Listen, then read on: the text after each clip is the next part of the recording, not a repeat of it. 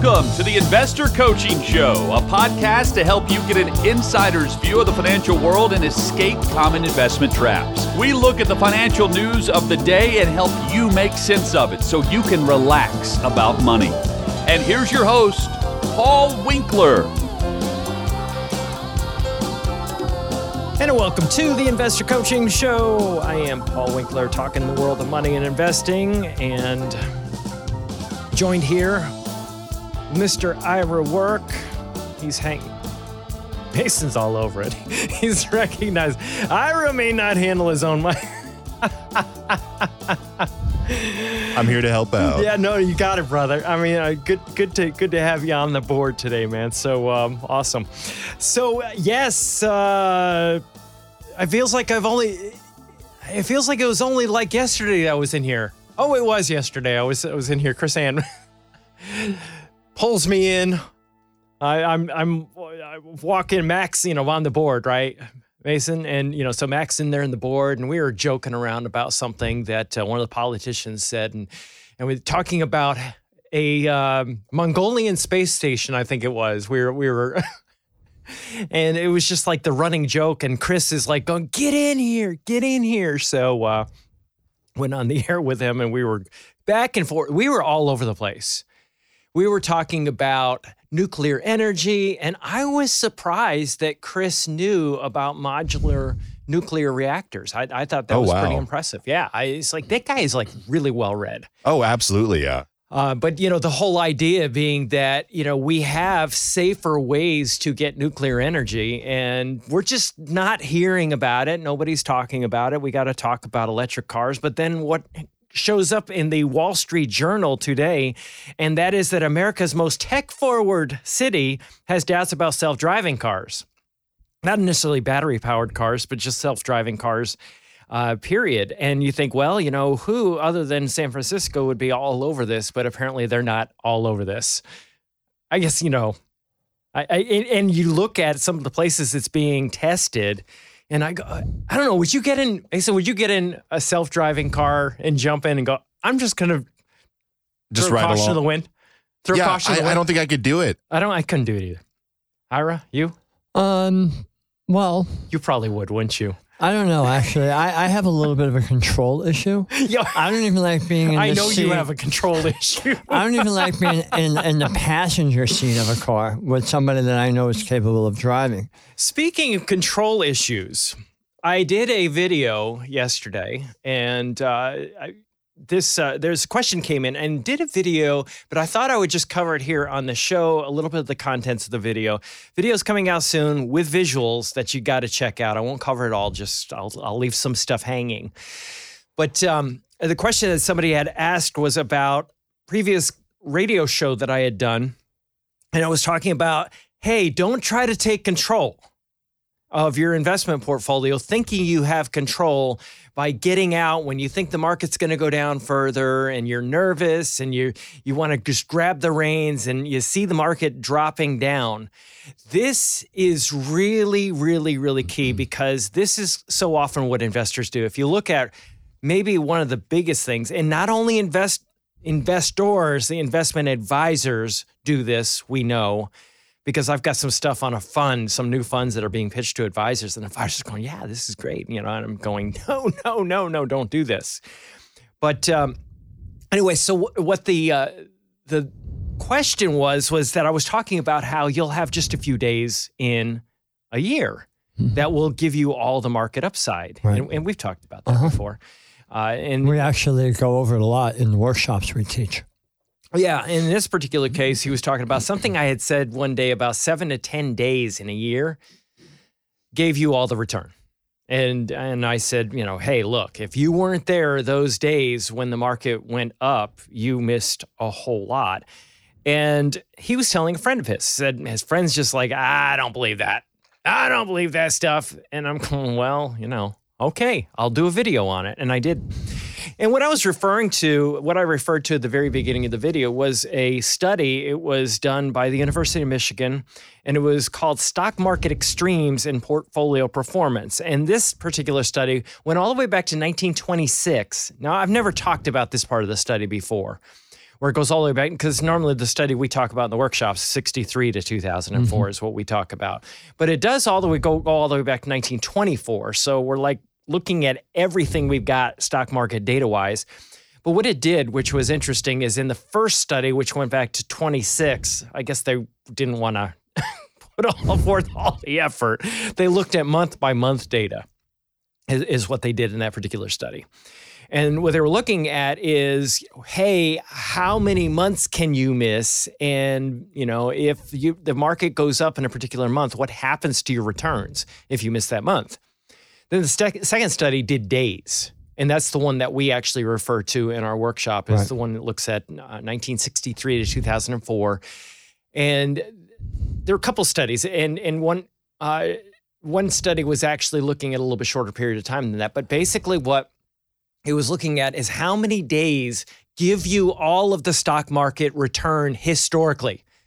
Because imagine yourself as an investor going, hey, you know what? I see some bad stuff and I'm hearing some bad stuff in the media. It's kind of scary. I think I'm going to pull my money out, kind of ride this thing out. And when things look better, quote unquote, Sit back in. I'm going to get back in. Well, if you look at it, the data says that 96% of market gains occurred in 0. We round it to 0.9 in the workshop, but a 0.85 technically is what the study said. So it's basically 0.9, less than 1% of trading days. So, how many trading days are there in the year? It's just over about 250 on average. About 250 days on average is what you'll have is how many time, how many days does the stock market actually trade stocks? So you look at that and go, well, do the math. One percent of 250 is about 2.5 days. You know, just uh, just under. So literally a couple days out of the year give you all your returns. The way you could look at it that way. So uh, what happened is that we we took a look at that and we said, okay, that's really interesting. You got that, and then you got another study that was done, and it was done by CNBC. They actually looked at the numbers and they says if you miss the market's best days, uh, there can be a problem. And here's what happens. They said, You, man, this is the title of the article. You may miss the market's best days if you sell amid high volatility. So you look at it and you go, When am I most likely to do something rash? Um, when I think things are really bad. And things are volatile. Right. But here's the problem, and I hate that, is that the market is not really any more volatile than it's ever been. But there are certain days that are there. There, there are. Is if you look at the VIX, you can measure that. you Yeah, know? but- so, but but, there- yeah, technically you're right. But the reality is, you don't really know that that day is going to Yeah, be that's volatile. exactly right. You know, oh my God, today was a volatile day. And that's a, that's a phenomenal point, Ira. And the reality of it is, is this: if you look back and people say, "Oh, the market's like really, really volatile," and I go, "Well, I did this once. I did. I was doing a TV show for Channel Five, and I said, uh, "Hey, let's take a look at the data. Is it actually more volatile?" And I went back and I looked at how you measure volatility. How do you how are you going to figure that? out? Well, you know, those of you into into statistics are going to go standard deviation. What is standard deviation? How big are the ups and downs? What's the amplitude of the ups and downs? How do how wide of the is the dispersion, so to speak, from the expected return? Um, you know, it sounds like gibberish to you. It's if you expect a return of ten percent, but all your returns are between two and eighteen. That's not very volatile, right? That's not a whole lot of dispersion. There's not a big range of returns. But if you got 10 and it's up 60 and it's down 30, now you got a big dispersion. Now that now you're talking about some risk. So that's how we measure risk. Well, I looked at the risk of the markets going back to the 1970s, 1980s, 1990s, and I looked through periods of time you wouldn't have thought of as volatile, and they were. Uh-huh. They were every bit as volatile. And so Ira's exactly right about that.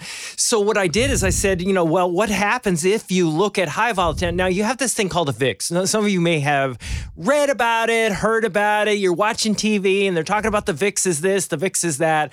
No, isn't like Vapo Rub or anything like that. No, we're talking about volatility of the market. We're talking about how volatile it is. When you hear the VIX is, you know, it, you know, they'll have measurements of it.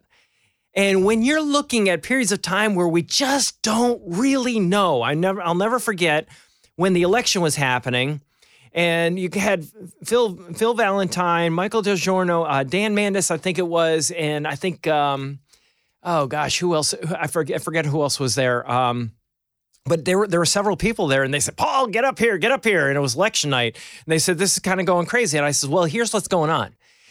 There is a lack of information. We don't know what exactly is happening. And when I don't know what's happening, I will discount what I'm willing to pay for something. And that's what's happening in the stock market. When I'm like going, "Uh, I don't know exactly where things are going to go, I will drop the price I'm willing to pay. Think about it if you're buying a car and you're going, yeah, I'm thinking about buying this car, and you're going, but I don't know if it's been an accident. I don't know if, you know, if it just basically has gone through absolute turmoil and, and is in there, they're just maybe is intermittently having some kind of a an engine problem or something like that. If it's what I don't know, or let's say you take a house and you go, I don't know if the thing's sitting on, you know, maybe a um, maybe a sinkhole.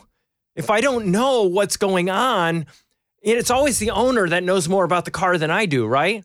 Well, well, so what I do is I will discount what I'll pay for because of that risk. well, do you remember we had the flood back in 2010? Sure.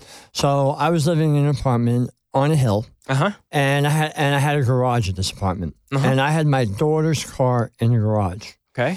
And when somebody came, I was selling her car for her, Yeah. and somebody came and said, "Well, can you prove to me that the car was not sitting in the water in the flood?" Right. I'm like, "Well, look how high the hill is, and it was in the Yeah. garage." Yeah. Yeah. like, "This car was Yeah, not Good flooded." Proof. Good proof. You know, But what if you, you know, what if the car hadn't been in the garage when the flood happened or whatever? well, whatever if it know? would have been in, you know, actually affected by the flood, Mm-hmm. I wouldn't have gotten anything for the car. And you know, the thing is, is sometimes you'll have you people are looking at accident records on cars now before they buy them. So Oh yeah, Carfax. So yeah, exactly. So so the point is this.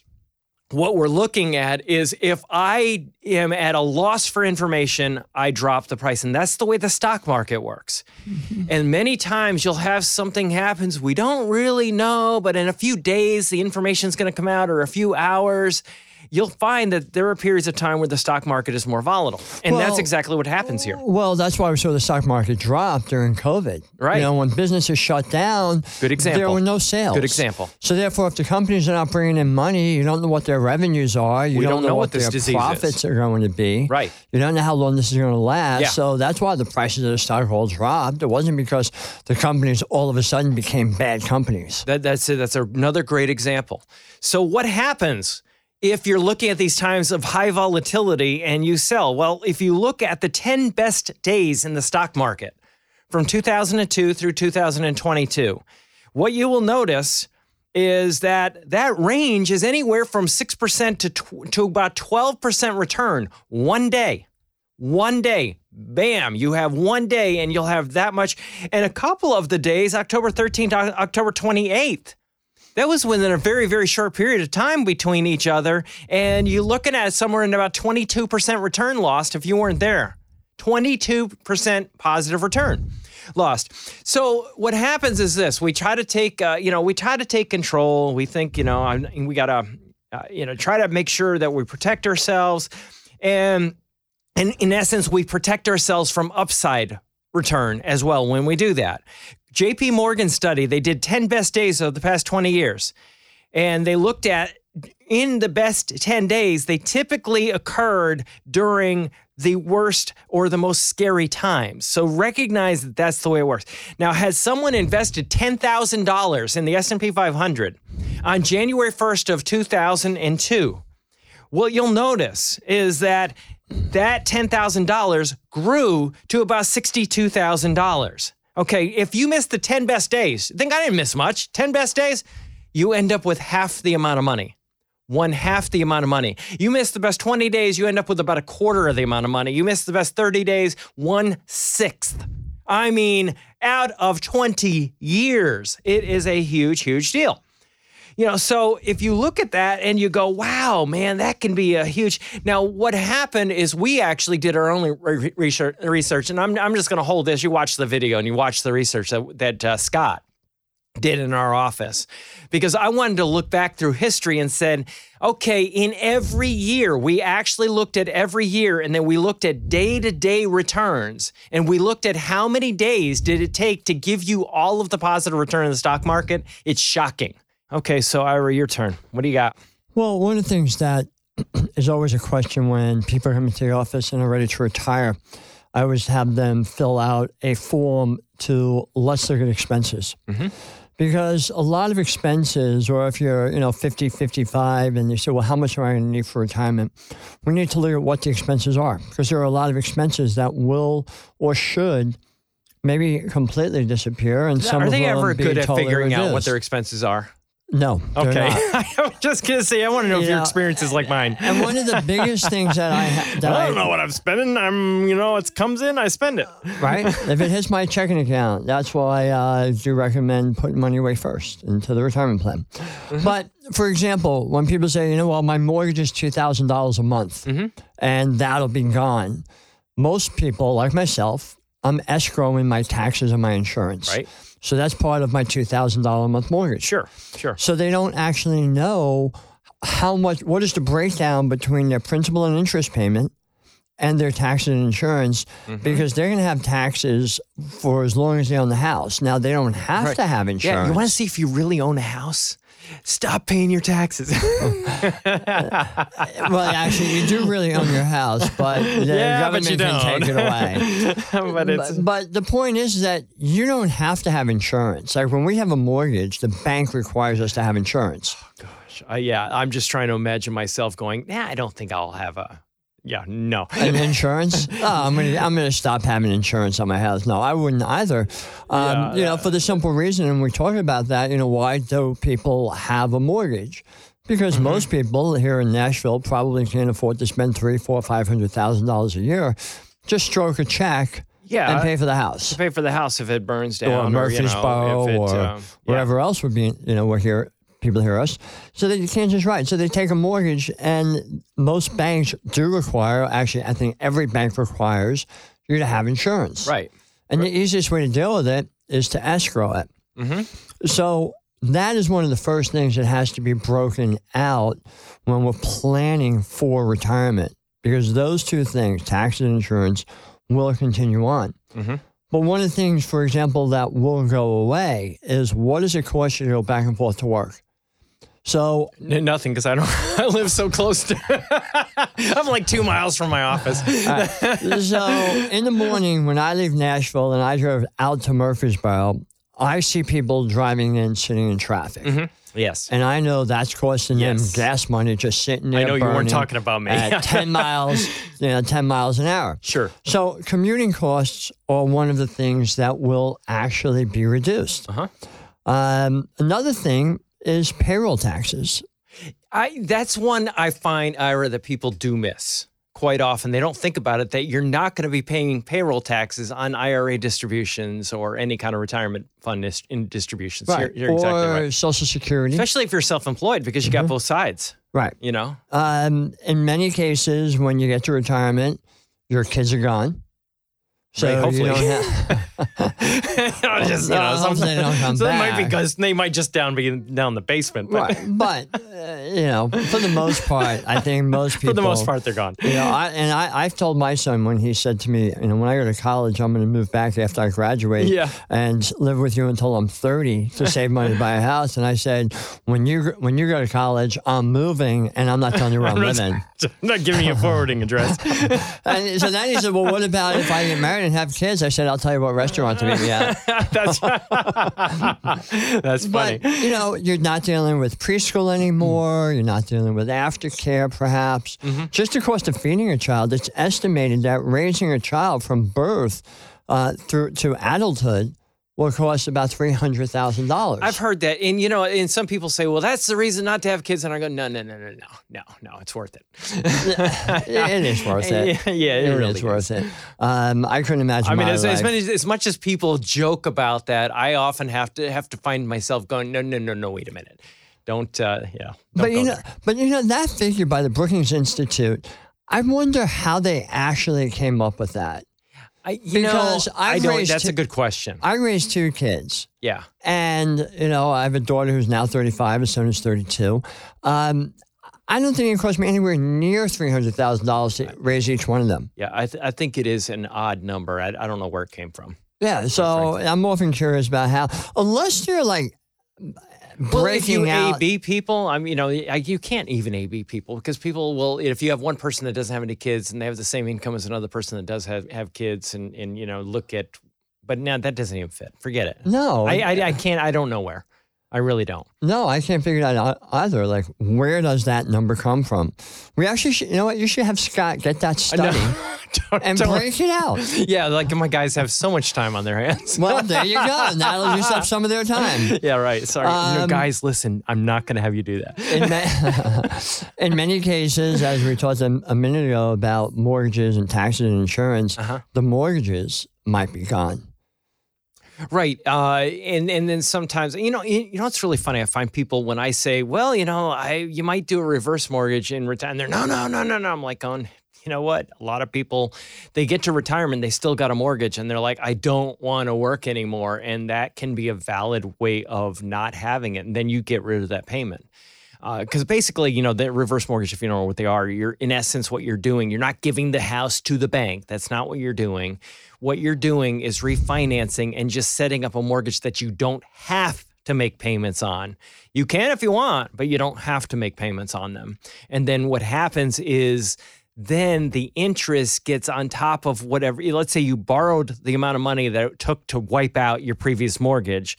Then what will happen is your interest will pile on top of that. Now, what's happening, hopefully, is your house is growing in value. As it's growing in value and also the mortgage is growing in value, hopefully the growth, I say hopefully, will outstrip it. If it doesn't outstrip it, if for some reason the mortgage ends up eclipsing it, and being a bigger number than the value of the house, you still don't have to repay it, nor do your heirs have to repay it. So it's always something that I tell people this is an option out there. But back to your point about you, you don't have to have a mortgage payment, and that could be a huge part of people's budgets. Yeah, and and you know, it's it, it can be a good tool. Yeah, it can. Um, I remember when we had and we some- don't sell them, by the way. Right. you know, it's not, this isn't because we sell this stuff. Yeah, we, don't, sell, it. anything. We, don't sell right. anything. Um, but I remember when we had a reverse mortgage expert come in to educate us on it, Mm-hmm. so that when clients did ask us questions about it, we can speak from an educated place, Mm-hmm. which is what we like to do with our clients. So they can make an educated decision, not one that they, after the fact, they go, oh my God, I should have never done that. Right. You know, sometimes they choose to do something anyway, even if we point out this is not really a good idea, Right. And then we can't fix it. Well, in the reverse mortgage market as well, you also, when you're thinking about doing something like that, that you actually have to pay, uh, what your excuse, you have to go through, uh, you know, a, a counseling session before they'll even let you buy it. You know, so you have to go through a counseling session. So the person that has nothing to do with the mortgage company whatsoever is educating you how this thing works, what the pitfalls are, the pros, the cons, and all of that stuff, so that you, when you walk into it, it's you know it's eyes wide open. And you know, it, frankly, it'd be lovely if the financial world would work that way too, because people buy stuff all the time. Annuity, you can't buy an annuity unless you go through an education session. Don't, Oh, you don't want to go, you no, know, no, no. that they probably never sell annuities well, again. actually, you know, they they they are doing education sessions. They're educating them on the bells and whistles of the annuity, and right, but why- not the negatives, and right. why they should buy them, and not tell them about the six seven percent commissions they make selling them. You know, I, I almost made it through a half hour of the show without picking on annuities, and, know what happens? You know, it just didn't work. Um, but Uh, I know- couldn't. I couldn't do it. Another thing that retirees get that most people don't get, um, and I know because my wife is thrilled when she goes to certain stores now on certain days, Mm-hmm. she gets that senior citizen discount, and that Oh. helps cut oh, some that just, that expenses. just, that just straight to the heart. senior, you know, I, I looked at something the other day and I didn't qualify for the senior citizen. I was I was pretty overjoyed. well, But you know, you get some of these things they're lowering and then lowering and lowering the age to make more people eligible, and it really bothers me. Well, I was actually I, uh, several years back. I went to the movies, and the price they said to me for the t- movie ticket was lower than what I'm looking at. You know, it said adult price. Yeah, It yeah, was yeah, right, It was eighteen dollars. Yeah, and like she, no, I don't. And she qualify. said, um, "Well, no, it's fourteen dollars." I'm like, "What?" And I look up. It said senior citizen, fourteen dollars. I took it for fourteen dollars because I was insulted. she deserves She for me to looked at pay me less. and thought I was a senior citizen. I mean, come on. You are listening to the Investor Coaching Show. Hey, this is Paul Winkler. Hope you enjoyed today's edition of the Investor Coaching Show. You want to learn more about what we do? Go to our website, paulwinkler.com.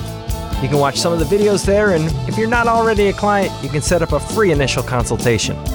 Until next time, I'm Paul Winkler, reminding you that I believe that more educated investors are more confident investors, and confident investors are more successful investors. Have a great one. Advisory services offered through Paul Winkler Inc., an SEC registered investment advisor. The opinions voiced and information provided in this material are for general informational purposes only and not intended to provide specific advice or recommendations for any individual. To determine what investments are appropriate for you, please consult with a financial advisor. Paul Winkler Inc. does not provide tax or legal advice. Please consult your tax or legal advisor regarding your particular situation.